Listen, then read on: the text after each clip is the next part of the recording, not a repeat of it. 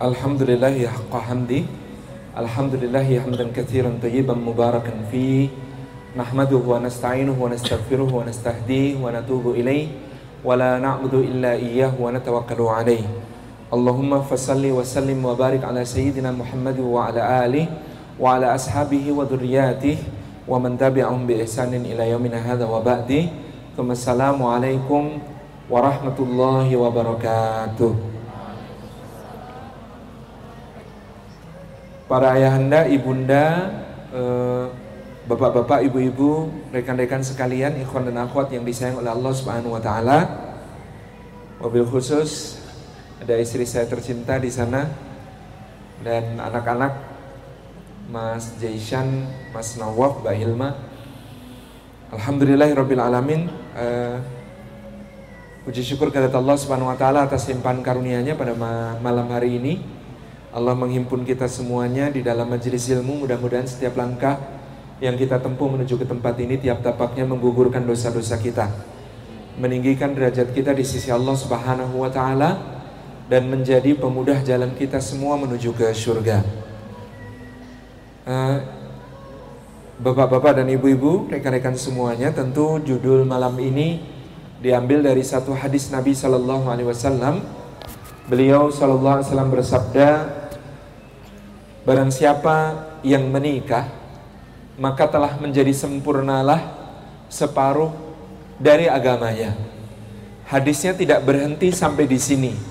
Tetapi kelanjutannya adalah maka hendaklah dia bertakwa kepada Allah dalam separuh yang lainnya lagi.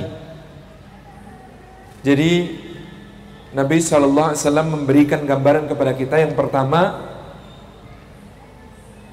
jika seseorang menikah maka menjadi sempurnalah separuh agamanya. Itu apa artinya?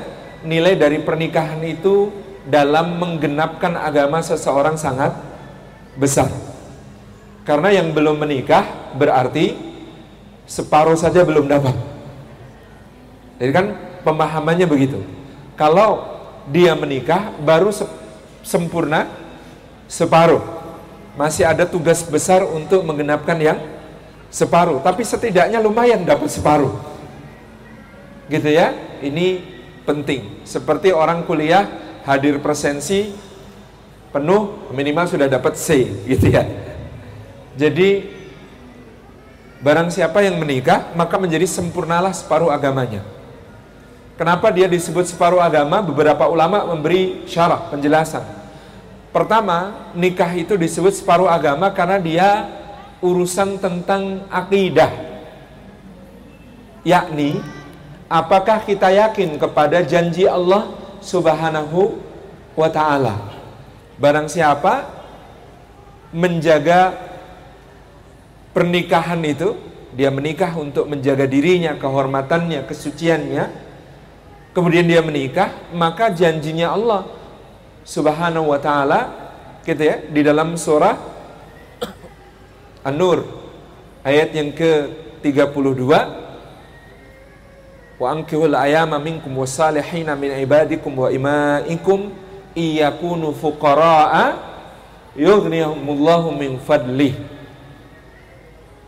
Allah saja ketika memerintahkan para wali untuk menikahkan putra-putrinya dan orang-orang yang dalam kuasanya untuk dinikahkan itu mengatakan nikahkanlah orang-orang yang sendirian di antara kalian. Dan juga orang-orang yang layak menikah di antara hamba sahaya laki-laki dan perempuan kalian. Kata Allah iyakunu fuqara'a. Jika keadaan mereka itu fakir-fakir yughniyahumullahu min fadlih. Maka Allah Subhanahu wa taala pasti akan mencukupi mereka. Jadi al-ghina itu sering diterjemahkan kekayaan, tapi yang lebih tepat adalah kecukupan. Anda pilih mana? Pilih kaya apa pilih cukup? Pilih banyak apa pilih cukup?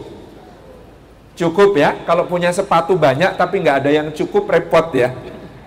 Sepatunya berapa? Banyak. Ada yang cukup? Enggak, enggak, enggak bisa dipakai. Tapi kita perlu cukup.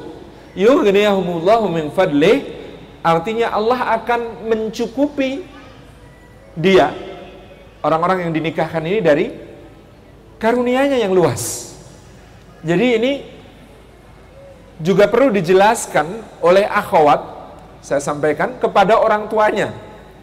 Matur bapak, matur ibu nanti tentang iyakunu fuqara ayuhnihumullah min fadli.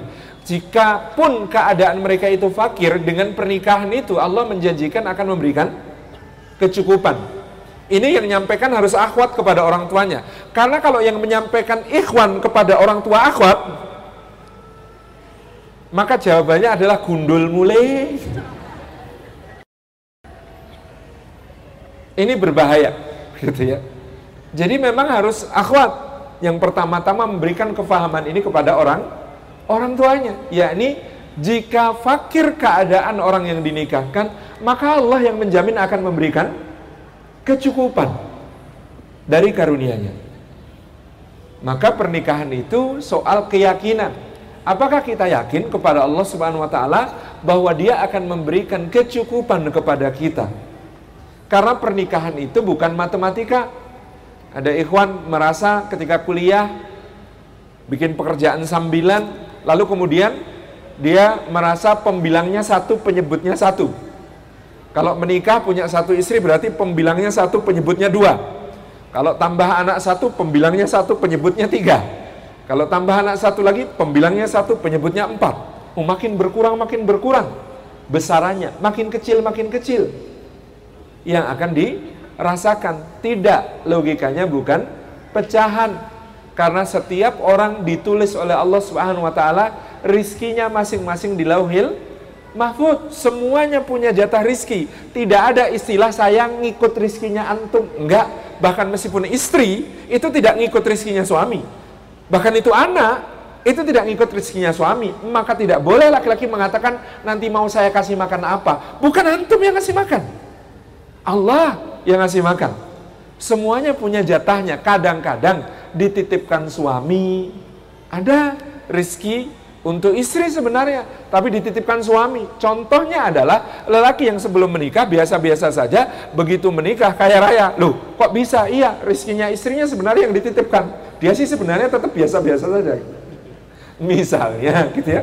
Atau itu rizki anak-anaknya dititipkan melalui dia. Jadi ini soal keyakinan tentang bahwa Allah Subhanahu wa taala yang menciptakan kalau Allah yang menciptakan maka wama min dabatin fil ardi illa Allahi. Tidak ada yang melata di atas bumi melainkan Allah Subhanahu wa taala yang menjamin rizkinya. Nah, persoalannya dalam soal rizki itu Bagaimana kita meyakininya Semakin bulat keyakinan kita Semakin kita sederhana memandang soal rizki Insya Allah makin mudah Semakin pelik rumit memikirkan soal rizki Maka dia juga akan semakin rumit mendatangi kita Dalilnya apa? Sebagian ulama menyebut tentang Sayyidah Maryam radhiyallahu anha alaihi salam Maryam itu ketika masih menjadi abid dah seorang ahli ibadah di dalam Masjidil Aqsa itu dia nggak usah mikirin rizki gimana datangnya, nggak usah kemudian susah-susah, kemudian mengkhawatirkan soal bagaimana kehidupannya. Apa yang terjadi? Ulama dakhala alaiha Zakaria al-mihraba wajada indaha rizqa. Setiap kali Zakaria datang menemuinya di dalam mihrab, didapatkan di sisi Maryam itu ada rizki ber, berlimpah. Sampai Zakaria yang seorang nabi heran, qala anna laki hadza. Ini dari mana Maryam? Kata Maryam qalat huwa min indillah. Itu dari sisi Allah. Tapi nanti ketika Maryam mengkhawatirkan hari depannya, kapan itu ketika dia hamil menjelang melahirkan, ikin juk sesuk piye kalau ada orang ngata-ngatain saya gimana? Sehingga apa yang keluar dari lisan Maryam, ya laitani mitu qabla hadza wa kuntu nasyam mangsiya. Aduhai celaka aku seandainya saja aku mati saja sebelum ini dan aku menjadi sesuatu yang tak berarti lagi dilupakan. Itu lebih baik daripada menjalani hidup di hari-hariku ke depan ini. Begitu khawatir hari ke depannya apa yang terjadi? Rizki agak rumit datangnya. Gimana caranya datangnya rizki? Jibril menolong, tetapi apa? dihantamkan sayapnya keluar mata air. Ambil air itu, harus ngambil airnya. Terus apa yang terjadi berikutnya? Ada pohon kurma berbuah ranum. Silahkan goncangkan pohon itu. Wahuzi ilaik. Ayo guncangkan ke arahmu pohon kurma itu supaya menjatuhkan buahnya yang ranum dan segar. Ikhwan dan akhwat pernah nyobain goyang pohon kurma? Saya setiap kali umrah saya sempatkan untuk kalau ketemu pohon kurma coba saya guncang-guncangkan gitu. Adanya badan saya yang guncang, pohon kurmanya enggak. Artinya apa? Coba bayangkan, ini wanita baru saja persalinan, lagi lemah-lemahnya, perdarahan yang sangat besar, lemes, lemah, tapi oleh Allah disuruh ngapain? Huzi ilaik, guncangkan pohon kurmanya. Itu kan berat, tidak mudah. Meskipun tugasnya Maryam cuma mengguncang pohon kurma. Siapa yang menjatuhkan kurmanya? Sehingga bisa dia nikmati sebagai rizki. Allah persis tawakalnya cicak-cicak di dinding. Cicak di dinding kalau dia mikirnya kayak kita tentang rizki bisa stres. Kata dia ya Allah ini salah desain. Lawang makanan saya punya saya bisa terbang ke mana-mana ke mana pun suka. Lah saya nggak bisa ngejar ya Allah. Nah, terus saya nanti kalau kelaparan gimana ya Allah? Kan kalau cicaknya mikirnya kayak kita, begitu mikirnya. Stres sendiri. Tetapi cicak tahu tugasnya cuma diam-diam merayap. Coba lihat kalimat berikutnya. Yang datang nyamuknya apa cicaknya? Hmm? Yang datang nyamuknya apa cicaknya? Nyamuknya. Yang datang rezekinya apa kita? Rezekinya. Datang seekor nyamuk, tugas berikutnya cuma hap lalu ditangkap. Alhamdulillahilladzi at'amana. Selesai. Maka tugasnya Ikhwan dalam bekerja itu cuma diam-diam rayap, Mas. Rizkinya datang seekor nyamuk, udah selesai. Ya, pokoknya ikhtiar dulu Mas, apa yang bisa dikerjakan sejak sekarang, kerjakan sejak sekarang. Apa yang bisa dimulai sejak sekarang, mulai sejak sekarang. Nggak usah nunggu jadi pedagang ijazah. Sekarang ijazah makin banyak, kalau makin banyak, apa artinya? Nilainya makin murah. Barang itu kalau makin banyak, nilainya makin murah. Zaman bapak saya muda, ijazah D3, wah itu rebutan perusahaan nyari. Iya kan? Ijazah SMA saja mau mendaftar ke mana-mana langsung di, diterima. Zaman bapak saya, iya kan? Zaman antum, ijazah D3 mau ngelamar apa? Beda makin lama ijazah itu nilainya makin murah. Mau daftar dosen aja minimal S2 toh. Susah dulu. SMA loh bisa jadi profesor. Uh, dulu ada ketua MPR, salah satu wakil ketua MPR itu profesor siapa gitu ya, dan beliau mengajar. Itu enggak enggak sempat kuliah, lulusan SMA, setara SMA, profesor. Ayu Prosidi, sastrawan luar biasa beken yang dapat gelar anugerah profesor dari 12 universitas di dalam dan di luar negeri. Ayo Prosidi. Tahu judul biografinya? Hidup tanpa ijazah. Hidup tanpa ijazah, mau ijazah SMA-nya hilang, ijazah SMP nggak ada, ijazah SD juga entah mana. Hidup tanpa ijazah. Kuliah nggak pernah. Tapi itu kan dulu ya. Dan sekarang mau ngandelin ijazah. Sama, makin murah nilainya. Jangan tunggu ijazah, bisa berkarya sejak sekarang. Berkarya sejak sekarang. Ini zaman now. Kids zaman now itu peluangnya untuk melakukan berbagai macam hal makin banyak. Wong Anda hobi foto-foto, jualan foto di Instagram, jualan olah foto gitu ya. Jualan kaligrafi digital. Zaman now gitu ya. Itu sangat mudah. Jualan online nggak perlu punya toko dulu jualan itu harus buka lapak toh. Dulu itu harus sewa tempat usaha dekat kampus yang strategis toh. Sekarang kan nggak usah kan. Sekarang jualan itu bahkan nggak usah nyanding barangnya kan. Subhanallah, ini zaman yang dimudahkan oleh Allah Subhanahu wa taala untuk segera menikah. Iya. Gitu. Satu. Ini soal keyakinan kita tentang rizki. Jadi bukan berarti kalau rizki dijamin itu tidak usah bekerja. Bukan tawakal terbaik itu kata Nabi SAW adalah tawakalnya burung. Apa tawakalnya burung? Terbang pagi-pagi keluar dari sarangnya dalam keadaan perut kosong, pulang itu pasti perut penuh, nggak ada sejarahnya burung pulang lapar. Nggak ada, gitu ya. Mau sampai pakar biologi pun teliti, nggak ada burung itu pulang kelaparan itu nggak ada. Kalau keluar dari sarang, pulang pasti pasti dalam keadaan penuh perutnya, selalu seperti itu. Bahkan membawakan burung-burung untuk jadi apa namanya makanan untuk burung-burung yang ada di dalam sarangnya, mungkin anak-anaknya atau siapanya. Ada seorang yang kemudian berpemahaman takdirnya Jabariyah. Jadi dia dia saya ini yakin Allah itu menjamin rizki. Jadi saya nggak usah bekerja itu tetap pasti dijamin rezekinya sama Allah. Oh masa? Iya. Akhirnya kemudian mereka duduk bersama si yang sebelahnya dari hasil pekerjaannya mengeluarkan uang belanja gitu kan. Terus, Insya Allah saya pengen makan ini. Oh iya monggo silahkan. Wah makan sendiri yuk nggak enak. Oh iya ya. Nah terus gimana? Dibagi dua akhirnya. Kata yang sebelah itu, mau bener toh? Allah itu menjamin rizki. Sampai nggak tega makan sendiri, lihat saya langsung berbagi gitu. Rezeki itu dijamin sama Allah. Kata sebelahnya itu, ya ya, tapi mbok sampean itu mikirnya jadi yang berbagi, jangan jadi yang dapat bagian terus gitu. Nah itu lebih utama, lebih mulia. Gitu. Begitu ya, salah satu kenapa kita bekerja, karena kita ingin menjadi yang yang berbagi, bukan ya dikasih bagian saja. Gitu. Kemudian yang kedua, eh, nikah ini disebut separuh agama karena soal ibadah, yaitu kebanyakan perintah dan larangan di dalam Al-Quranul Karim itu peruntukannya bagi orang-orang yang sudah menikah dan berumah tangga. Ada puasa. Oh, puasa itu ibadah pribadi. Iya ya, puasa itu ibadah pribadi.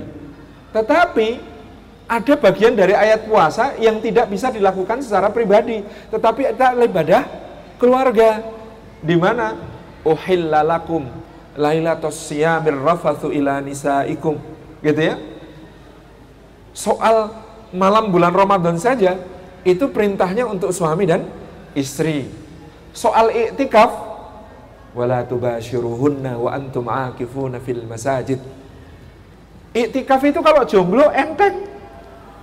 Mudah. Kalau sudah punya istri, berat. Punya anak, berat, nggak mudah. Ada banyak ibadah yang ketika jomblo dilakukan begitu ringan tantangannya, begitu sudah menikah, jadi nilai pahalanya lebih besar karena ajruk ala qadri nasabik. Pahala itu sesuai dengan kadar kepayahan yang di, dirasakan. Mau ninggalin itikaf anaknya nangis. Mau ninggalin itikaf istrinya cemberut. Mau ninggalin itikaf Masya Allah gitu ya. Sampai di masjid gitu ya kepengen pulang terus gitu ya. Padahal ayatnya wala tubashirhunna wa antum akifuna fil masajid.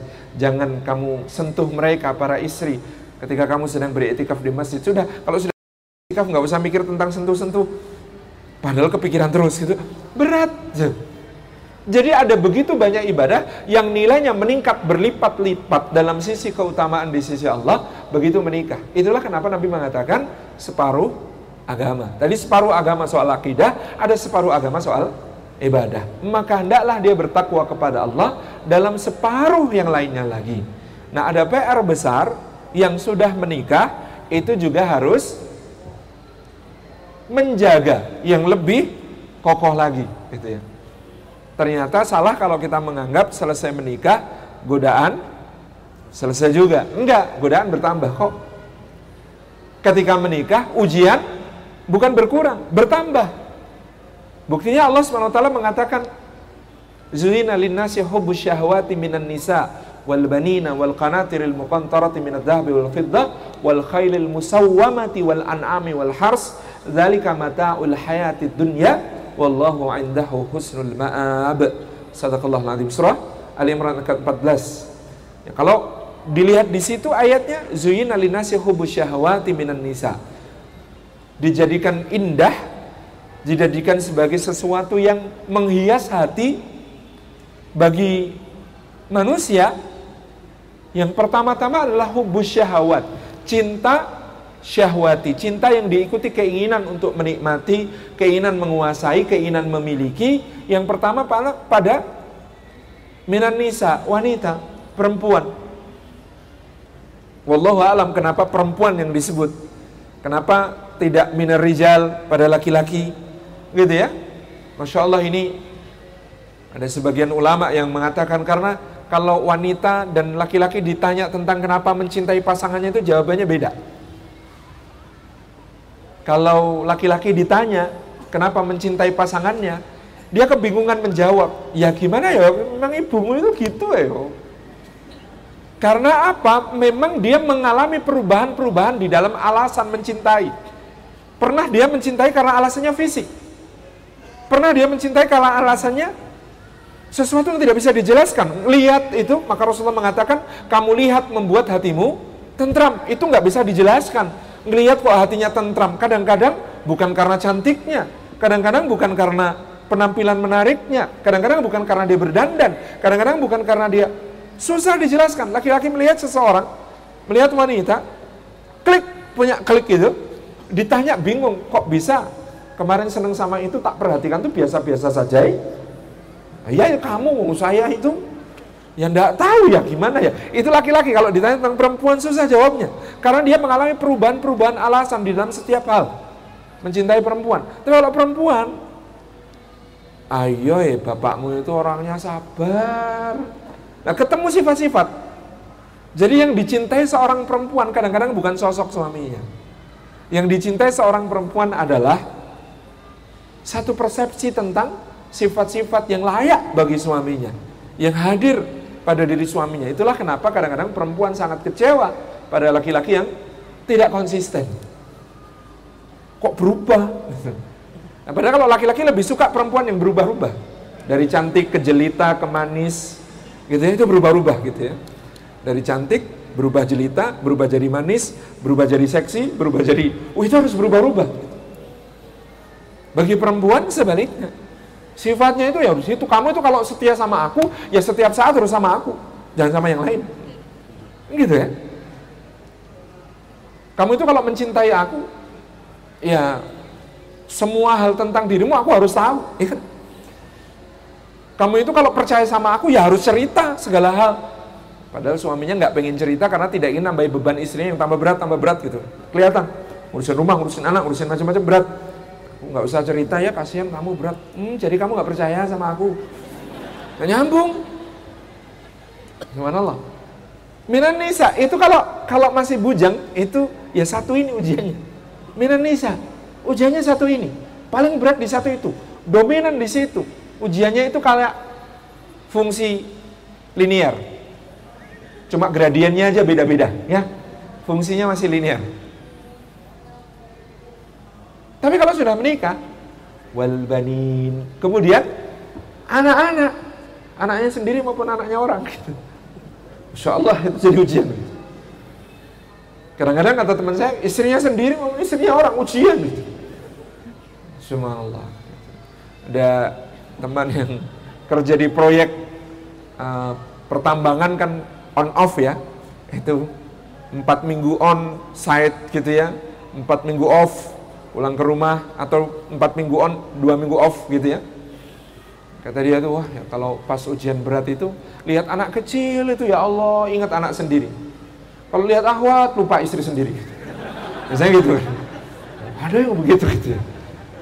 Ujian-ujian yang seperti itu terjadi, berkelindan, makin rumit, makin rumit.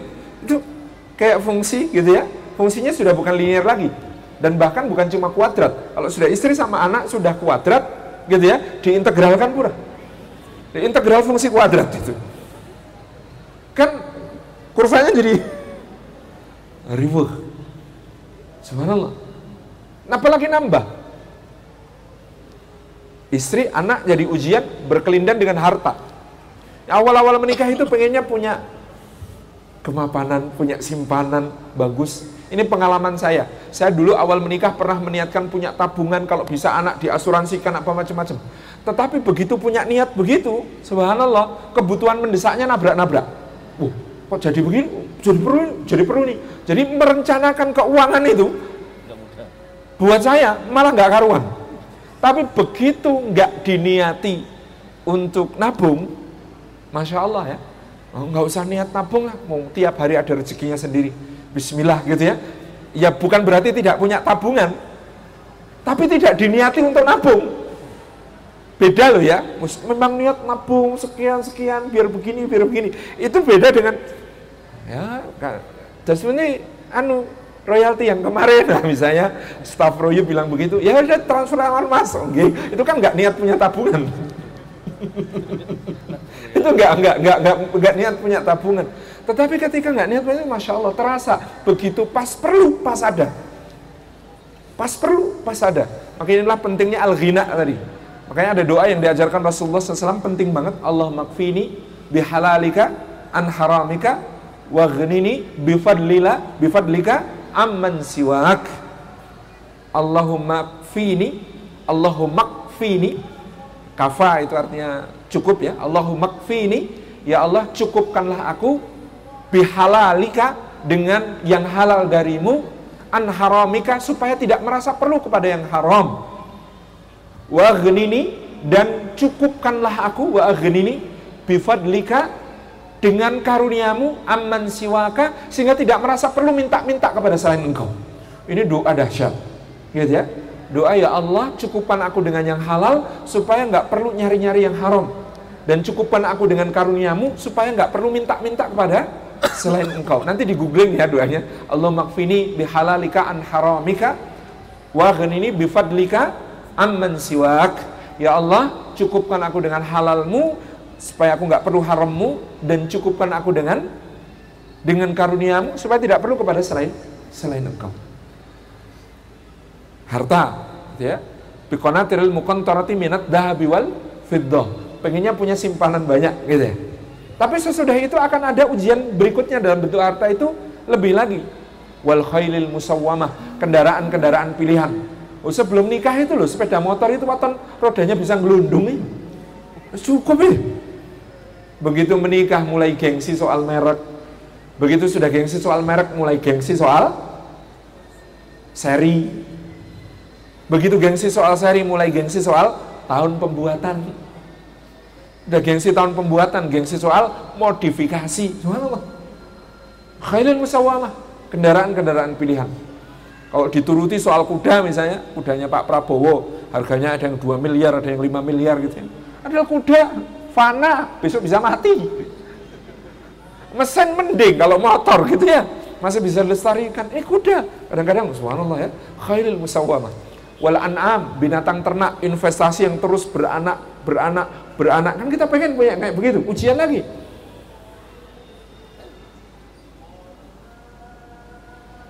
Wal hars, Terakhir, sawah ladang itu investasi yang jumlahnya tetap tapi nilainya terus naik. Properti. Sawah ladang, oh, luasnya cuma segitu, harganya naik terus. Ujian itu berkelindan terus, bertambah terus, bertambah terus, bertambah terus. Ini ya, kekuatannya. Kayak orang menikah itu bukan bukan wah kalau menikah insya Allah saya ini tenang wis tenang wis gak ada ujian mana gitu ya. Menggok ngelirik liyo wis balik neng omah gitu ya. Tergoda di jalan pulang ke rumah tergoda di kampus pulang ke rumah. Tergoda di IBF pulang ke rumah gitu. Terus pokoknya ke mana-mana pulang ke rumah selesai. Enggak berkelindan. Makin rumit makin pelik makin masya Allah tabarak rahman. Ujiannya tidak mudah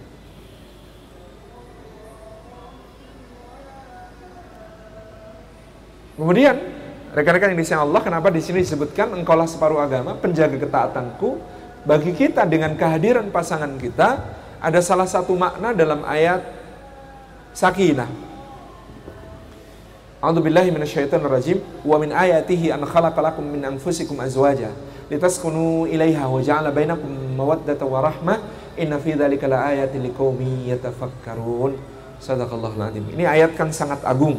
Dimulai dengan wa min ayatihi, diakhiri dengan inna fi dzalika laayatin dimulai dengan ini tanda kebesaran Allah, termasuk tanda kebesaran Allah.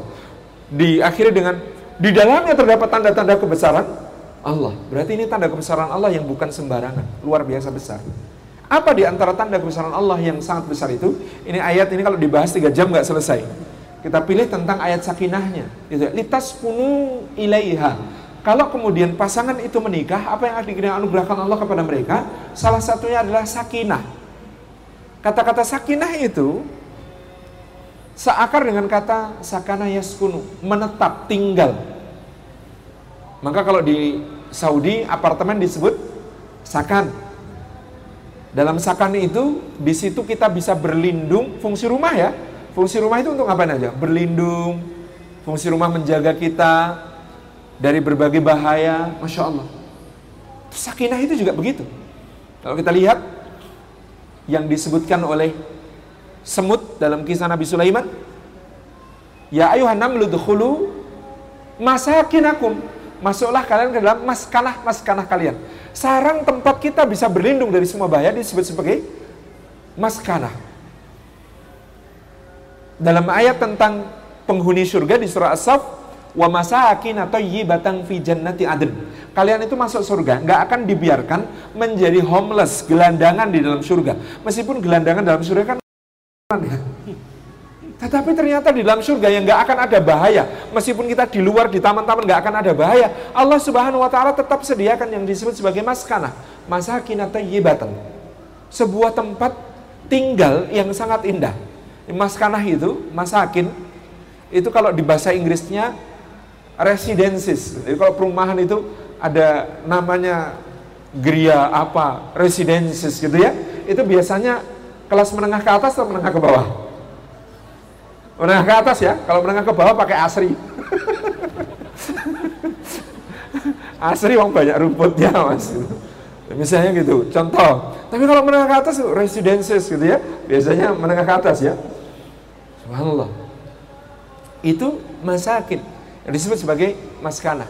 Nah, kata-kata litas kunu ilaiha fungsi pasangan bagi kita, suami bagi istri, istri bagi suami itu litas kunu ilaiha itu kata para ulama empat satu, litas kunu ilaiha yakni litas ta'ifu biha. Yang kedua, lita'tafu ma'aha. Yang ketiga, litamilu ilaiha. Yang keempat, litat ma'innu biha. Disebut sakinah itu empat kriteria. Satu, litas ta'ifu biha. Supaya kamu bisa menjaga kesucian dirimu dengan kehadiran pasanganmu. Pertama-tama, sakinah itu soal menjaga kesucian diri dengan kehadiran pasangan. Kalau adanya istri bisa menjaga suaminya supaya tidak jatuh ke dalam perbuatan keji dan mungkar, sakinah namanya. Kalau kehadiran suami bagi istrinya mencegah istrinya dari berbuat hal-hal yang dimurkai Allah, dosa-dosa, sakinah namanya. Jadi pertama-tama sakinah bukan soal tenang, nggak pernah bertengkar, nggak pernah bersuara keras di dalam rumah, enggak. Sakinah pertama-tama soal penjaga ketaatan supaya tidak jatuh ke dalam dosa-dosa. Ini penjaga sakinah yang paling kokoh. Kalau di beberapa negara barat ada hal umum misalnya begini, ikhwan dan awat yang melakukan Allah. Ada suami istri, laki-laki perempuan, itu ya, cantik, tampan, uh ke mana-mana kompak pol, gandengan tangan, senyum-senyum terus, nggak pernah terlihat cekcok, nggak pernah terlihat bertengkar, nggak pernah terlihat beda pandangan. Pokoknya apa-apa saling setuju satu sama lain, saling dukung satu sama lain, luar biasa. Orang melihatnya sebagai sakinah. Tapi nanti dulu. Kalau di kita mudah-mudahan naudzubillah min tidak ada. Tapi kalau di barat ada kebiasaan seperti itu. Nikah sebagai status sosial. Having fun. Menurut kesepakatan mereka berdua, bebas. Having funnya bebas. Cuman status kita suami suami istri. Nauzubillah min.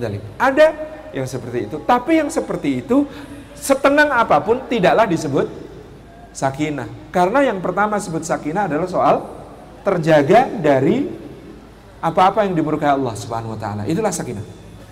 Ikhwan dan awan yang dimuliakan Allah, kalau kita perhatikan sholat juga begitu. Khusyuk ini terminologi agama ini hati-hati mendefinisikannya. Khusyuk. Tadi sakinah, sekarang misalnya mengambil analogi. Khusyuk. Apa yang disebut khusyuk? Khusyuk itu bisa nangis, haru, sendu, syahdu, gitu ya. Apakah itu? Sampai ada pelatihannya, pelatihan sholat khusyuk supaya bisa nangis dalam sholat. Ini bukan sebenarnya bukan pelatihan sholat khusyuk, itu pelatihan sholat sambil menangis. Kenapa? Karena khusyuk di dalam sholat tidak diukur dari apakah nangis-nangis Apakah keluar air mata? Apakah merasa haru dan sendu? Tidak. Coba perhatikan diskusi Imam Al-Ghazali dengan muridnya. Kata murid, ya Imam, sebutkan kepada kami penanda sholat khusyuk. Kata Imam Al-Ghazali, wahai nak, kalau kau ingin tahu khusyukmu, perhatikan yang terjadi pada dirimu antara salam sampai takbir. Eh, kata muridnya, guru, bukankah yang namanya sholat itu dari takbir sampai salam? Dan khusyuk itu di dalam sholat. Kenapa anda katakan, perhatikan dirimu dari salam sampai takbir? Karena, kata Imam Al-Ghazali, kalau sholat subuhmu khusyuk, Inna salat tarha anil wal munkar. Maka antara subuh sampai duhur, kamu tercegah dari perbuatan keji dan mungkar. Kalau salat duhurmu khusyuk, antara duhur sampai asar kamu tercegah dari perbuatan keji dan mungkar. Kalau salat asarmu khusyuk, antara asar sampai maghrib kamu tercegah dari perbuatan keji dan mungkar. Kalau salat maghrib khusyuk, maghrib sampai isya kamu tercegah dari perbuatan keji dan mungkar. Begitu seterusnya sepanjang hidupmu, karena setiap salat telah diukur dosisnya oleh Allah Subhanahu Wa Taala dalam hidupmu untuk setidak-tidaknya menjagamu dari perbuatan keji dan mungkar sampai sholat berikutnya. Sampai sholat berikutnya. Masya Allah. Jadi kata Imam Ghazali, bukan soal nangis, Wong Nabi itu juga sholat sambil nangis nggak sering-sering amat. Ya sesekali, itu sangat kontekstual dengan penghayatan beliau. Kalau ngimami apakah beliau nangis? Jarang disebutkan riwayat Nabi SAW mengimami kami sambil menangis. Enggak, enggak sering. Pernah, tetapi enggak sering. Kalau sholat sendiri, tahajud misalnya mungkin yes Nabi SAW kalau sholat apakah kemudian oh ada yang mengukur khusyuk itu ditusuk nggak kerasa kayak Sayyidina Ali tertusuk panah kemudian panahnya dicabut pas sholat nggak terasa oke itu mungkin salah satu khusyuk tapi Nabi itu khusyuk khusyuk dengar ada anak nangis sholatnya diapain dipercepat apa diperlama atau tidak peduli nangis boh anak apa gitu Enggak, dipercepat. Kenapa? Karena beliau tahu gitu ya, ada hajat mendesak seseorang untuk segera mendiamkan tangis anaknya. Sholatnya dipercepat. Itu khusyuk. Oh, Nabi itu nggak ada sholatnya yang tidak khusyuk. Semua sholat Nabi itu khusyuk. Tapi bukan berarti nggak dengar apa-apa, apalagi pura-pura nggak dengar suara handphonenya sendiri. Itu bukan khusyuk. Jadi kalau anda pas sholat kok handphonenya bunyi, terus pura-pura khusyuk, dengan tidak peduli pada suara itu, kalau suara itu sangat mengganggu yang lain, itu bukan khusyuk yang benar. Kalau Anda khusyuk, pas sholat bunyi handphonenya, apa yang harus dilakukan?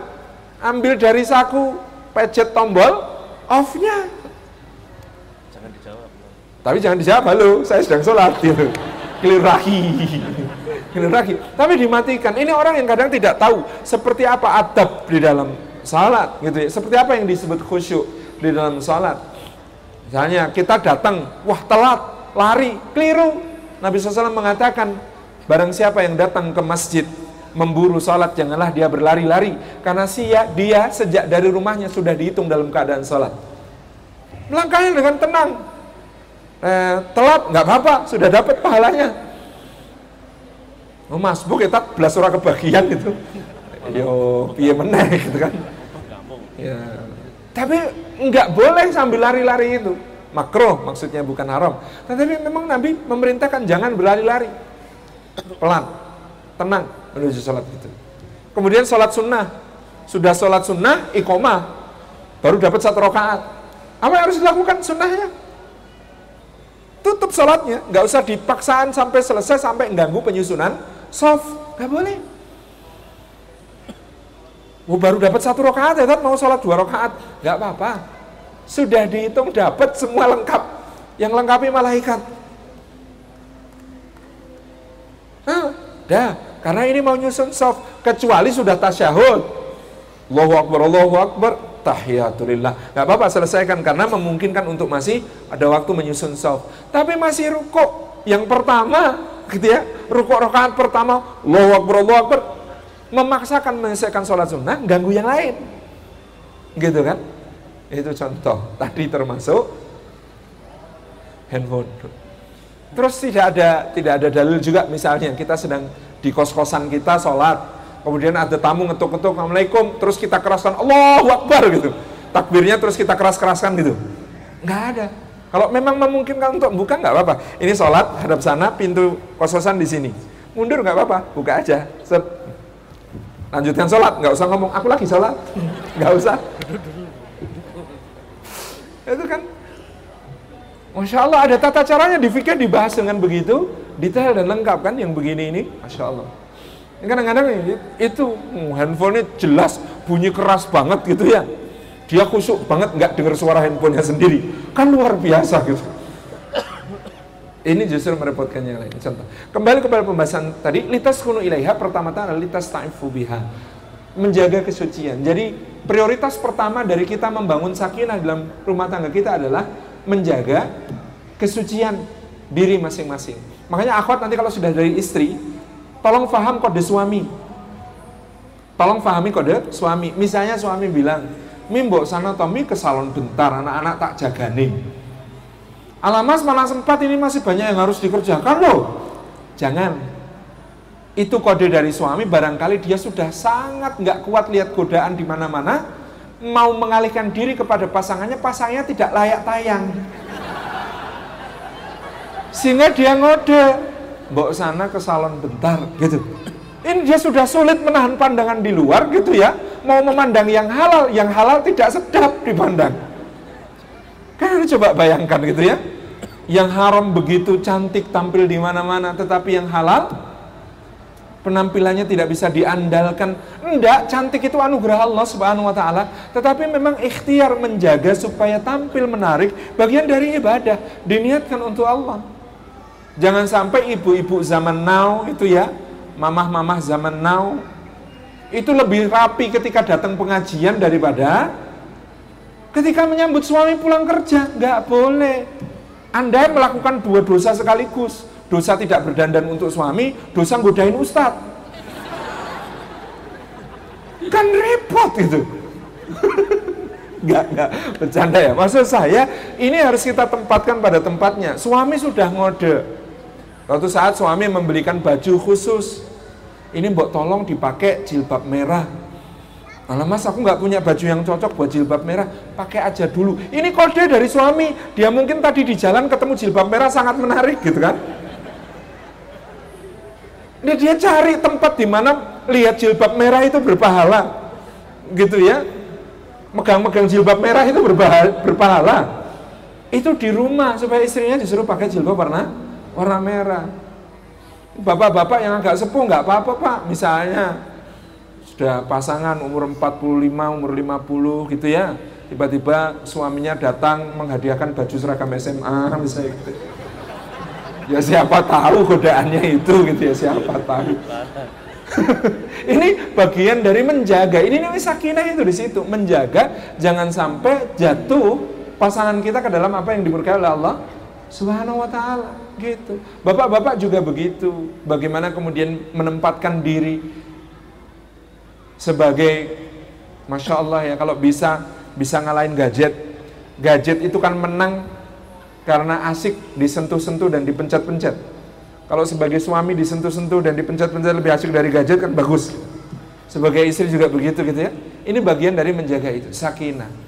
Menjaga ketaatan, menjaga kemuliaan. Saya sering menyampilkan betapa ada sunnah yang sering dilupakan para suami, sunnah pulang. Mas-mas kalau kerja, sama kalau pulang kerja, lebih rapi mana? Lebih rapi kalau berangkat kerja. Nah, besok diubah. Pulang kerja itu sebaiknya lebih fresh, lebih rapi, lebih ganteng daripada ketika berangkat. Kenapa? Berangkat kerja itu ketemu kepentingan, pulang kerja ketemu cinta dan kesetiaan. Di omah dakwah kamar mandinya banyak. Saya selalu himbau teman-teman kalau bisa sebelum pulang ketemu istri mandi dulu. Itu ya, pulang kerja fresh mandi dulu. Mas salah satu layouter pro you yang paling senang mengamalkan sunnah ini. Ini sunnah Nabi di mana? Anas bin Malik berkata, tidak pernah Rasulullah mengetuk pintu rumah, mengucap salam kepada keluarganya, melainkan sudah dalam keadaan bersiwak terlebih dahulu. Tidak pernah. Abu Hurairah bercerita, kami kalau pulang dari jihad visabilillah oleh Nabi tidak langsung diperintahkan masuk ke Madinah. Ngapain dulu? Di luar kota ngecamp. Ngecamp terus ngapain? Ini cowok-cowok pulang dari jihad visabilillah, para suami zaman Nabi, zaman old ini, kadang-kadang kesadarannya lebih tinggi daripada kita. Mereka disuruh apa oleh Nabi? Mandi yang bersih, pangkas yang perlu dipangkas, cukur yang perlu dicukur, pakai pakaian terbaik, pakai wangian. Pulang jihad, itu lebih ganteng daripada pas berangkat. Makanya ketika berangkat jihad lagi, nggak apa-apa mas berangkat aja nanti pulang lebih ganteng lagi ya. Kan gitu. Senyapang dengan itu, Masya Allah kita mendapati riwayat Nabi SAW memerintahkan utusan ketika pulang itu, ketika masih ngekam di luar kota untuk mandi dan sebagainya itu, diutus utusan masuk ke dalam kota Madinah untuk apa? Mengabari para istri, suami besok pulang. Maka bersiap-siaplah. Nah, istri-istri kan siap-siap, rumah bersih, nggak harus dia yang membersihkan, tapi rumah bersih. Memasak makanan kesukaan suami, menyambut suami berpahala, dia mandi, memakai riasan yang disukai suami, pakai pakaian terbaiknya, kalau perlu pakai gaun pengantin kalau masih cukup. Dan dulu tidak nyewa gitu ya. Subhanallah, untuk untuk menyambut. Bahkan hadisnya itu vulgar. Yakni dikatakan di situ agar para istri sempat beristihdad menyambut suaminya yang pulang. Jadi suami pulang dari jihad visabilillah itu salah satu haknya disambut dengan istihdad. Tahu istihdad? Awat tahu istihdad? Nanti di googling. Apa itu yang disebut sebagai istihdad? Sangat pribadi. Ini aktivitas sangat pribadi menyiapkan hal yang sangat pribadi. Subhanallah. Itu haknya suami ketika pulang disambut dengan yang sedemikian. Litastaifu biha. Yang kedua walita ta'tofu ma'aha. Disebut sakinah itu seperti kalimat tauhid la ilaha illallah, ada an-nafyu, ada al-isbat. La ilaha illallah. Tidak ada yang lain kecuali dirimu. Tapi suami setia itu bukan yang tidak pernah tergoda, tertarik pada yang di luar. Dalam sabda Nabi SAW itu kita ber, ber apa, mendapatkan satu ibrah penting, suami setia itu kalaupun tergoda, kalaupun tertarik di luar, dia tahu ke mana semuanya harus diselesaikan. Ke rumah, dengan pasangan halalnya. Kan gitu. Hadisnya, jika salah seorang di antara kalian bertemu dengan wanita yang dijadikan setan sebagai penggoda baginya, maka solusinya pulanglah temui istri kalian karena pada istri kalian terdapat segala sesuatu yang ada pada wanita itu hanya saja lebih suci, hanya saja lebih berpahala di sisi Allah Subhanahu wa taala. Jadi di situ terdapat satu pelajaran penting dan Nabi itu mencontohkan sebelum bersabda dalam uh, satu riwayat disebutkan Nabi ini ketika bersabda dalam keadaan beliau keluar dari rumah Sayyidah Zainab rambut beliau basah gitu ya menetes-netes dari janggut beliau sisa mandi jinabah itu bersabda pada para sahabat kalau kalian bertemu dengan wanita yang dijadikan syaitan sebagai penggoda bagi kalian maka segera pulang temui istri kalian karena pada istri kalian terdapat segala sesuatu yang ada pada wanita itu hanya saya lebih suci berpahala. Kan kita sekarang tergodanya banyak tempat. Tergodanya bisa di kantor, tergodanya bisa di kampus, tergodanya bisa di di pasar, di mall, tergodanya bisa di dalam Instagram, di dalam Facebook, oh masya Allah di WhatsApp, grup alumni, reuni. Di mana-mana tergoda. Solusinya pulang. an adalah la kepada yang lain ini la. Al-isbatnya illa kecuali kamu. Yes, kamu satu-satunya yang yes karena kamu yang dihalalkan oleh Allah untukku. Ini adalah sakinah. Yang kedua jadi la ilaha illallah. Jadi yang lain boleh cantik. Tetapi pada satu kondisi kecantikan itu dalam makna sakinah harus dikalahkan oleh yang halal. Gitu ya. Anda kalau puasa jam 12 siang, es cendol seksi. Es buah menarik es campur cantik. Tetapi kalau sudah tiba waktunya berbuka puasa, adanya air putih sama kurma. Itulah yang kemudian membuat kita tentram, tenang, godaannya jadi hilang. Di hadapanku ada ratusan bidadari, wahai istriku. Gemerlapan bagaikan bintang gemintang. Tapi pasti, andai kau hadir di sini istriku sayang, mereka semua akan terbenam hilang. Seperti bintang-bintang tak tampak lagi ketika mentari terbit meninggi.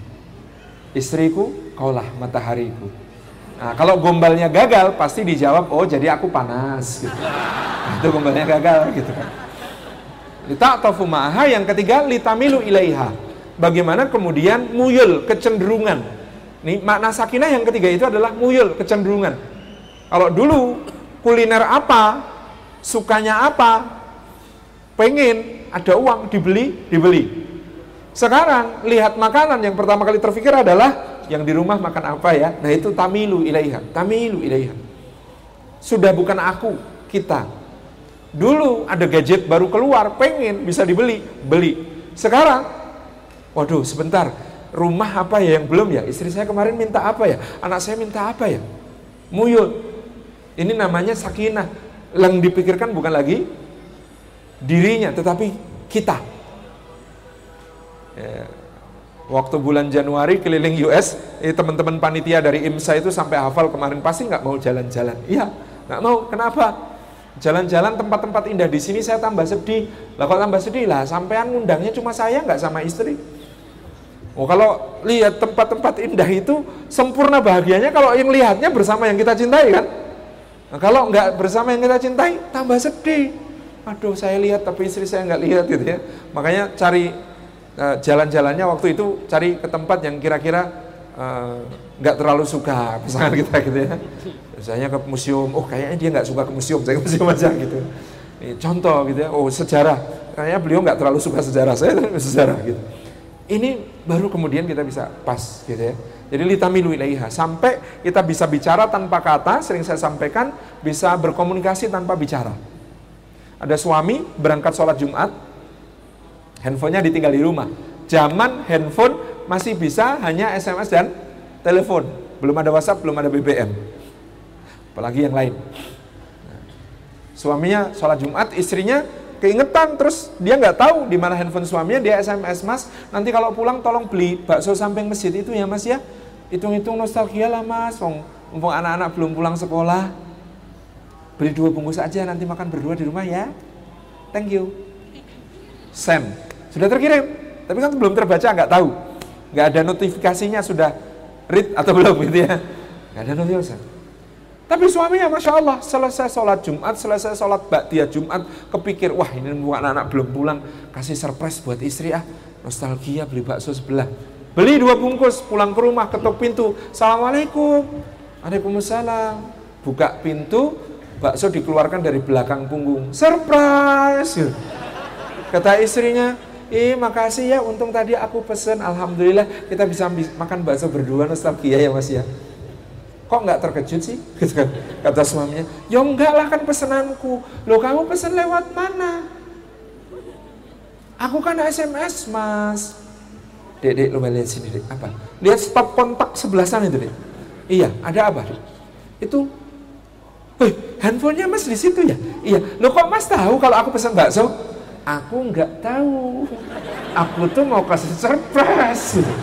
Nah istrinya, ih kok kita bisa nyambung ya gitu. Insya Allah, ditamilu ilaiha.